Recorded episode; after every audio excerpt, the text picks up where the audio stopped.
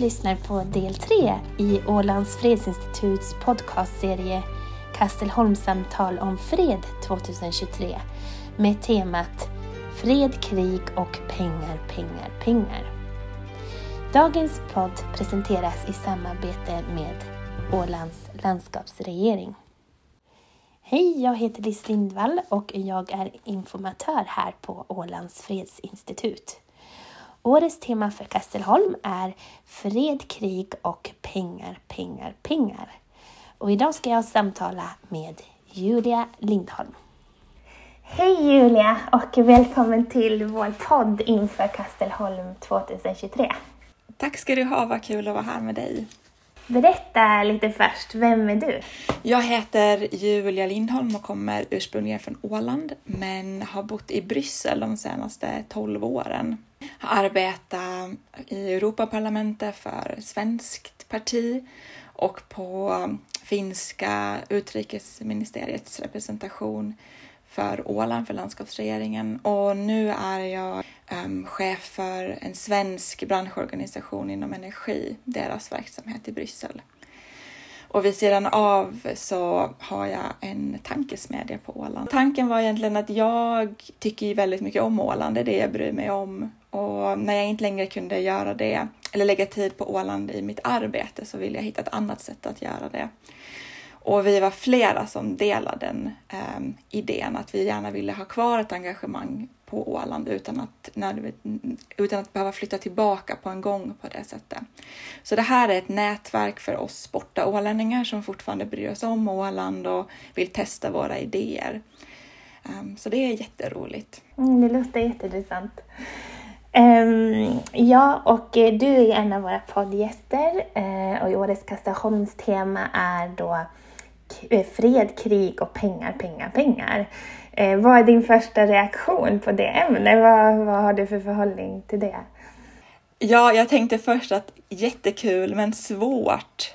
Um, jag har verkligen ingen naturlig ingång um, till de här frågorna, men det har varit jättekul att fundera och ta sig an det.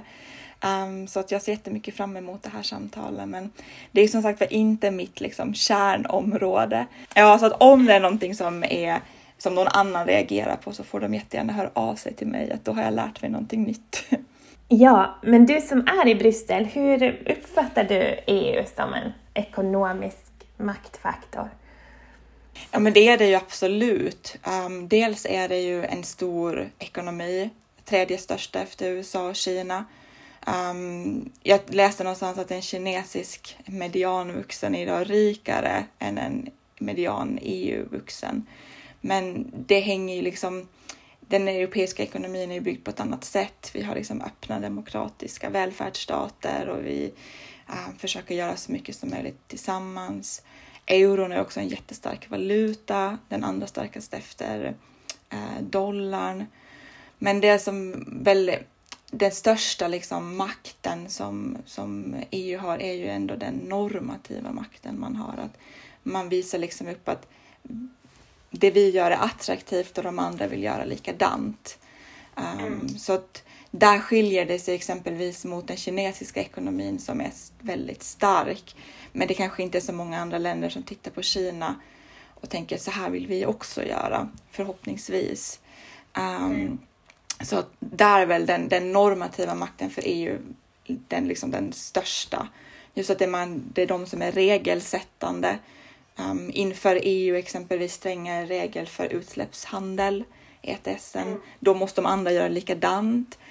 Um, nu exempelvis så under vintern så lagstiftar EU om att man inför um, vad heter det, som en skatt, en koldioxidskatt, så att om man tillverkar någonting utanför EU um, där man inte följer EUs miljöregler, då kostar det mer uh, för att liksom vara rättvist mot de som måste följa EUs stränga regler på koldioxidutsläpp.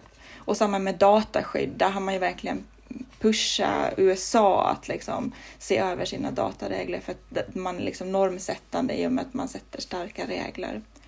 Men också det som vi ser i eh, främst Tyskland, men i många andra länder, att man verkligen att är det ett, ett politiskt en politisk inriktning EU vill ta, då har man också finansiella resurser att subventionera det. eller när det, ekonomierna går dåligt, typ som Grekland, så kan man rädda varandra. Så där har du ju också liksom en, en stor maktfaktor i att kunna finansiera sina politiska lösningar som man kanske annars inte hade fått på plats lika snabbt. Um, och det här kan man ju också, den här normativa makten ser man mycket nu är det inte så mycket frihandelsavtal mera, men då under den tiden när man slöt mycket frihandelsavtal, då hade man ju alltid de här villkoren. Och samma med när man ger eh, utvecklingsbidrag, är de ofta villkorade ehm, för mänskliga rättigheter eller eh, rule of law och så vidare. Mm. Om man har den här, som du säger, normativa makten då, om du tänker på fred, krig och pengar, Eh, mm. Skulle man kunna, tror du, använda sig av den makten för att göra vår ekonomi mer fredlig? Det tror jag absolut och jag tror det där, det där är en jättesvår fråga liksom att vara, som säkert folk inte, om man ställer frågan liksom att behöver man militära medel för att skydda sig så säger alla ja och säger man då att ja men är militära medel dåliga för fred? Ja. Så det är liksom vad, jag tror att EU har samma ambivalenta inställning till eh, militära mm, resurser som, som alla i, i men har på det sättet och där ser man det i lagstiftningen också. Det, för några år sedan kom en lagstiftning om, som vi i Bryssel kallar taxonomin, men som betyder att man sätter regler för finansiella investerare, att vad är hållbar finansiering och vad är inte hållbar finansiering? Och den liksom gröna, den ekonomiska taxonomin är klar, där man säger exempelvis att gas och fossila medel är inte hållbart. Men nu kommer den sociala taxonomin den är inte färdig, men det finns en rapport från en expertgrupp och där säger man ganska tydligt att ett militära eller liksom försvarsmaterial ska inte klassas som det, vilket då betyder att är du ett finansiellt institut eller en sparare så kan du inte investera i det här och kalla det hållbart. Så där utnyttjar man ju då sin normativa makt att pusha ut investeringar från det.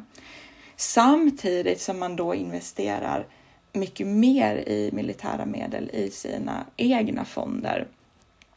Det finns en liten sån försvarsfond um, som egentligen mest handlar om det som EU alltid gör, att man samordnar sig för att typ forska och utveckla och så. Så den har funnits sedan tidigare.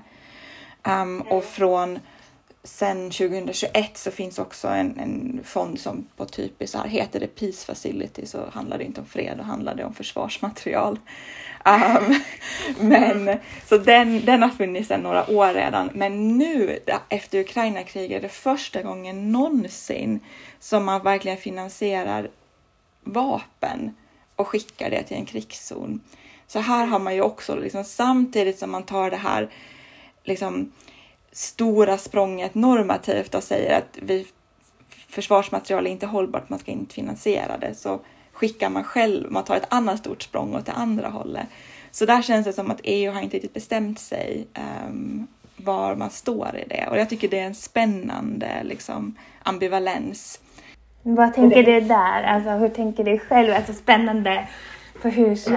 Ja, jag, jag tycker det. Jag är väl liksom på samma um, på samma som, eh, som kanske som kommissionen där, liksom att det är klart att blir man anfallen som Ukraina har blivit nu, resultatet blir inte heller bäst av att man säger okej, okay, vi kan inte göra så mycket. Alla lämnar och bosätter sig i Polen och förhoppningsvis kanske vi kan rädda katten på vägen ut. Man måste kunna försvara sig, men att liksom bygga upp så som vi ser att man gör nu, liksom att alla återinvesterar i sina militära resurser. Det blir ju, där finns det ju ändå liksom en dataström som visar att mer militära medel, mer resurser på det som tas från annat, typ skola och hälsovård och liknande. Det blir inte heller bra att man blir en sån typ garrison state. Um, så att jag har väl samma ambivalenta inställning till det. Och att, där tror jag ändå EU var på rätt spår ganska länge. Att man, man använder den här starka normativa makten just genom frihandel och genom bistånd, att verkligen villkora. Att vi, vi tittar på hur vi gör, vi gör det bra, liksom handla med oss, vi försöker ha de här fredliga relationerna med alla. Och så hade man de här södra partnerskapen med typ eh, östra Afrika och, och så hade man eh, öst, östra partnerskapet med um, Balkan och så. Att, och även om man inte kunde lova dem medlemskap i EU så kunde man lova dem väldigt gynnsamma förhållanden med EU och det fungerar ju också väldigt bra länge. Um, men efter finanskrisen så hade man inte pengar att, att lägga på de här partnerskapen mer och det, det är väl det vi ser liksom resultatet av nu. Mm. Så du menar då att man eh, du sa att man gjorde det bra, man var inne på rätt spår, men är du orolig nu för vilket spår man tar? Ja, jag är väl mer orolig kanske för att världen överlag globalt inte är intresserad av multilateralism och frihandel. Jag, jag är liberal, jag tror ändå att det är liksom rätt väg. Att här handlar man med varandra så måste man sakta men säkert bli mer transparent och mer öppen. Um, det är inte, frihandelsavtal är liksom, det är ingen det är ingen universallösning som löser allt, men jag tror inte det är bättre än att inte ha kontakt med varandra. Vad säger du om den kritiken då, att man har varit naiv mot Ryssland och trott att handel skulle, frihandel skulle lösa det? Det tror jag att är um, att det är helt rimligt ändå. Man har inte på det sättet haft så många avtal just för det. Man har väl haft en del preferenser, att man haft vissa varor som har fått handlas lättare. Men det, det stora kanske, inte misstagen, men felberäkningen gjordes nog av Tyskland. Det får man väl säga, liksom att det var de som investerade och förlitade sig på att man får gas från Ryssland. Um, att man blev så oerhört uh, uppbunden av det. Och där ser man ju på samma sätt med Turkiet. Det var en helt annan relation mellan EU och Turkiet innan flyktingvågen 2015. Och när, sen när Merkel gick ut och sa att okej, okay, vi klarar det här, men då också givet att Turkiet stoppar fler flyktingar. Så där har man ju ett ganska lukrativt avtal mellan Turkiet och EU för att då um, de ska stoppa flyktingarna vid gränsen. Så du menar att man satte inget sånt krav till Ryssland? Nej, nej, eller liksom där hade man, det, det, det där vet jag faktiskt inte hur frihandelsavtal just med Ryssland ser ut. Jag tror inte att det finns ett om jag ska vara om jag ska gissa, men man har säkert de här alltså att man har preferential trade med vissa varor. Men jag tror väl just att det är den här gasen, um, att där behövde man det. Man byggde upp liksom sin ekonomi mycket för hushållen. Um, i, i Tyskland och liksom, jag som bor i Belgien, vi har ju också gas. Liksom. Vi använder gas för att värma upp våra, våra hus och det är ju dyrt idag. Ja. Um, så där gjorde man väl nog en fel eller en, en missberäkning. Um, som man kanske inte riktigt gjorde samma i, i, i andra länder. Men, eh, men det är ju det är svårt liksom från USAs sida att kritisera tycker jag EU. Att EU ligger där man ligger liksom. De har, man har ingen ja. gräns på det sättet. Det är lätt att, att kritisera när man ligger långt bort. Mm. Och jag, jag tycker också att det var ju inte många år innan Majdan som ändå liksom som Putin, det var en helt annan relation mellan Ryssland och, och, och, och EU. Det var liksom man, man var på samma toppmöten och det var en helt annan relation. Det var liksom visum, lättnader för, för ryssar att resa in till, till EU. Och sen svängde det ganska snabbt efter Majdan så att det är också svårt att ha en strategisk plan med en auktoritär ledare som inte följer rationella principer. Om vi tänker så lite större då, vem tror du är de ekonomiska vinnarna och förlorarna idag i krigen som pågår? Ja, alltså det är ju väldigt intressant att fundera på det. I min egen bransch, i liksom energibranschen, så ser vi ganska tydligt att liksom oljepriser har gått upp jättemycket. Så där är ju vi som betalar våra energiräkningar och liksom varor som produceras med olja, vi förlorar på det medan då de som producerar olja är jättestora vinnare. Och samma med förnybar energi, särskilt nu när man har stängt då gaskranarna från Ryssland så behöver man ju istället fylla på med förnybar energi i EU. Um, eller från länder där man kan handla, så Norge eller Saudiarabien och liknande. Så de är ju tydliga vinnare. Och på andra sidan också då Kina som får köpa rysk gas och olja på rea nu. Um, så de är väl tydliga vinnare och alla vapenproducenter, äh, vapentillverkare. Um, jag såg här, om det var förra veckan eller ganska nyligen som SEB hade, den svenska banken hade ändrat sin investeringspolicy. Att förut har man inte haft med försvarsmaterial i fonder, men nu utvärderar man det och tar med dem eftersom Saab går så himla bra. Så tycker man då att det är inte en, det är inte en rimlig investeringsstrategi att lämna ut ett sådant bra bolag. Um, så där kan man väl också säga kanske NATO är en vinnare för att nu äntligen då börjar alla NATO-länder nå upp till de här 2 målen. Um, så um, men jag ska också säga att typ, om man ser från ett EU-håll så ska jag säga att Polen och Baltikum är nog också en vinnare. För att det är som att den politiska, inte makten, men det politiska inflytandet flyttar österut. Förut var det ju alltid Tyskland, men nu ser man att det är Tyskland är de som sitter liksom eh, i rävsaxen mest, att de gjorde en missbedömning tidigt i sin liksom, gas eller energiimport. Medan Baltikum alltid var de som haft sagt att liksom relation med, med Ryssland handlar om deras existens. Att det är liksom en så viktig relation att hålla schack på. Um, medan Polen då tidigare sågs lite som i samma grupp som Ungern och det, liksom att de hade inte riktigt ett bra rule of law.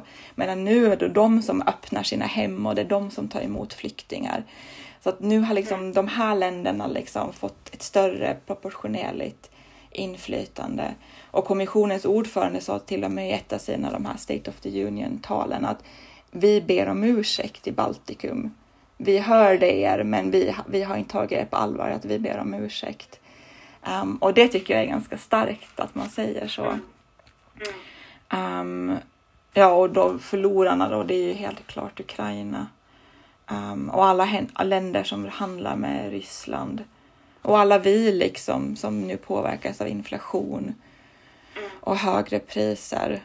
Hur märker man av det i Bryssel? Liksom? Ja, dels är det ju att allt blir dyrare. Det ser vi ju att förutom dyra elräkningar så ser vi också i matbutikerna går alla priser stadigt upp. Men jag tycker också att man pratar väldigt mycket om det liksom i den arbetsmiljön man befinner sig. Att nu kommer EU gå in i en lågkonjunktur. Um, vad betyder det för alla val som är på kommande? Uh, populister gillar ju lågkonjunkturer, så vad innebär det att kanske få in fler populistiska partier i för sitter populistiska partier i regering så sitter de då också i rådet som är liksom en av två medbeslutande institutioner i EU. Att vill man, är de partierna bra att ha i beslutande position i Bryssel i den här typen av kris? Med, för det här kriget med Ryssland kommer antagligen ta länge. Um, mm. Och ja, så jag tycker det är, det är väl mest det man pratar om, att hur påverkar lågkonjunkturen överlag den politiska miljön i, i Bryssel. Men sen tror jag också att, att som sagt var att just innan eller i början av kriget när EU inte hade bestämt sig nu när eller om det var precis innan de gick in i Ukraina, det minns jag inte, men då var ju Macron i, Moskva väldigt ofta och försökte liksom att nu pratar vi med dig. Alla såg ju bilderna på när de satt på det där fånigt stora bordet. Um, och då var ju fortfarande liksom att det fanns en, en dialog öppen, men nu är de ju ekonomiskt isolerade och politiskt isolerade. Om det är det nionde redan sanktionspaketet som EU har lagt mot Ryssland. Um, ja. Så de blir ju liksom mer och mer um, isolerade. De har ju fortfarande kvar Kina och Indien och liknande de kan handla med. Men det var ju inte riktigt det som var planen, tror jag, från Ryssland med det här kriget. Att isolera sig från väst. Um, ja, så jag tror att det där det kommer vi kanske också få se. Liksom. Då det var ju inte heller EUs plan att ha ett svagare och mer isolerat och mer oberäkneligt Ryssland. Pratar man om det? Pratar man liksom där om alternativ till det? Absolut, det gör man verkligen. Och där är det också intressant med just Bryssel, att det är liksom um, huvudstaden för EU, men också NATO. Så att, och många EU-länder är också NATO-länder. Och många länder i EU är forna um, Sovjetstater. Um, det var ju egentligen, den, tycker jag, den största fredsakten som EU gjorde då 2014 när man gjorde den senaste utvidgningen. Liksom det är elva före detta kommunistsatellitstater som är med i EU. Det är liksom, jag tycker man ska inte glömma det heller, vilket enorm investering EU har gjort i att få in de här länderna och liksom bygga upp deras ekonomi och demokratiska infrastruktur. Um, mm. Så de är ju inte, de känner sig ju intrygga i det här och därför tror jag också att inflytande har flyttat öst. Att nu lyssnar man mycket mer proportionerligt på de här länderna som har upplevt hur det är med ett oberäkneligt eh, Moskva. Um, men det är inte så mycket att välja på där. Det här diskuteras ju på alla toppmöten att ska vi fortsätta med sanktioner eller finns det några andra alternativ? Men mm. det är svårt att, att se andra alternativ, särskilt i ett sådant här läge. Tänkte om vi tar till det här policylabbet Granit som du har också då. Um, jag, tänker, jag får en känsla av att du jobbar ganska mycket med jämställdhet och mångfald där. Det stämmer absolut och det var väl det som var liksom tanken när vi startade, när vi drog ihop det. Um, att dels liksom, kanske mest eh, med mångfald, att det finns många röster som kan komma till tals, inte bara liksom de som bor på Åland utan också vi som är kvar utanför. Um, och en naturlig förlängning i det blev jämställdhet för att Åland släpar ju efter med det. Ja, det ser man ju i statistiken om man tittar på liksom finsk statistik och svensk och sen åländsk så ligger ju Åland betydligt efter sin närregion. Och det är inte för att vi har brist på kompetenta kvinnor utan det är för att vi har brist på strukturer som kan ändra på det. Um, så att det, nej men jämställdhet är nog ett, ett starkt ben i vår verksamhet. Hur tänker du då om vi tar det till temat att våra resurser, är de orättvist fördelade? Och skulle liksom ska vi få vår ekonomi mindre krigisk om vi skulle få den mer jämställd och mångfald in? Ja, alltså jag kollade faktiskt på det här ganska nyligen inom ramen för någonting annat. Um, och jag har en kompis som jobbar på UN Women så att hon, hon har varit med och tagit fram en rapport nyligen och där är det väl liksom just samma den här ambivalenta inställningen till liksom military spending. Att dels är det, det, är en posit det är positivt för ekonomin i stort för att du får liksom de ekonomiska tillväxthjulen kommer igång. Men det är också negativt för ekonomisk tillväxt eftersom man tar resurser från det som krävs för långsiktig tillväxt. Alltså god utbildning, bra hälsovård, um, att folk känner sig trygga, att man kan investera i liksom, att få ett bra jobb och inte bara ta vilket jobb som helst. Um, och här ser man väldigt tydligt att kvinnligt deltagande på arbetsmarknaden, det gör ett högre mervärde än att bara ha fler män. Så ett färre antal kvinnor som kommer ut i arbetslivet ger mer tillväxt än ett högre antal män på arbetsmarknaden. Just eftersom kvinnor återinvesterar i familjen. Så man ser till att man går i en lite bättre skola, man kanske går till läkaren lite oftare istället då för att kanske köpa en ny bil. Som, det här är ju liksom eh, aggregerad data, men liksom det, för, ett exempel hade kunnat vara det. Plus att då man kommer med en annan typ av, eh, av um, kompetenser som man har då från, från det ansvaret man ändå har som kvinna att hålla ihop hela liksom, det sociala kittet i samhället. Um, så där tycker jag det är intressant att man pekar på att få kvinnor i arbetslivet, det är liksom dels kortsiktig fattigdomsbekämpning för att barnen får bättre mat och bättre skola. Um, men också långsiktig tillväxt eftersom man på något sätt future proofing samhälle genom att verkligen se till att man investerar på lång sikt i sina barn och i, i liksom sin släkt. Så där tycker jag att det, liksom, det är ganska svart på vitt att det är så. Um, och om man jämför det då med typ den här, det vi talade om tidigare om, om, om militarisering. Så att antingen då som EU är ju samma ambivalens där, att antingen så lägger yeah. man det på försvarsmaterial eller så lägger man det på någonting annat, typ skola, omsorg och liknande välfärdsinstitutioner. Så visar ändå på att kvinnor, fler kvinnor i beslutsfattande positioner, man prioriterar mer då um, social infrastruktur och, och välfärdsinfrastruktur framom militära resurser. Så fler kvinnor i beslutande positioner ger då um, högre ekonomisk tillväxt och mindre med militära medel. Men det här är alltså enbart om kvinnor kan vara med och bestämma utifrån sina egna individuella preferenser. Att man inte är där som en inkvoterad kvinna som måste anamma liksom maskulina normer. Uh, men är man där för sina egna kärnvärden och sina egna hjärtefrågor och kärnväljare som ofta är andra kvinnor, då ser man den här, um, det här resultatet. Det är jätteintressant. Det tycker jag också. Uh, så det är liksom, det ser man verkligen, jämställdhet ger en liksom också ett utslag.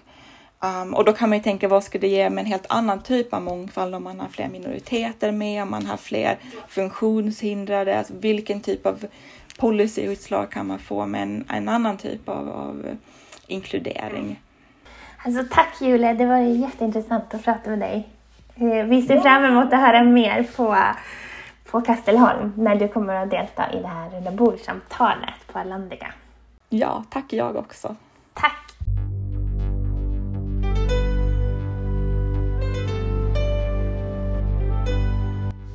Du har lyssnat på del 3 i Ålands fredsinstituts podcastserie Kastelholmssamtal om fred 2023 med temat Fred, krig och pengar, pengar, pengar.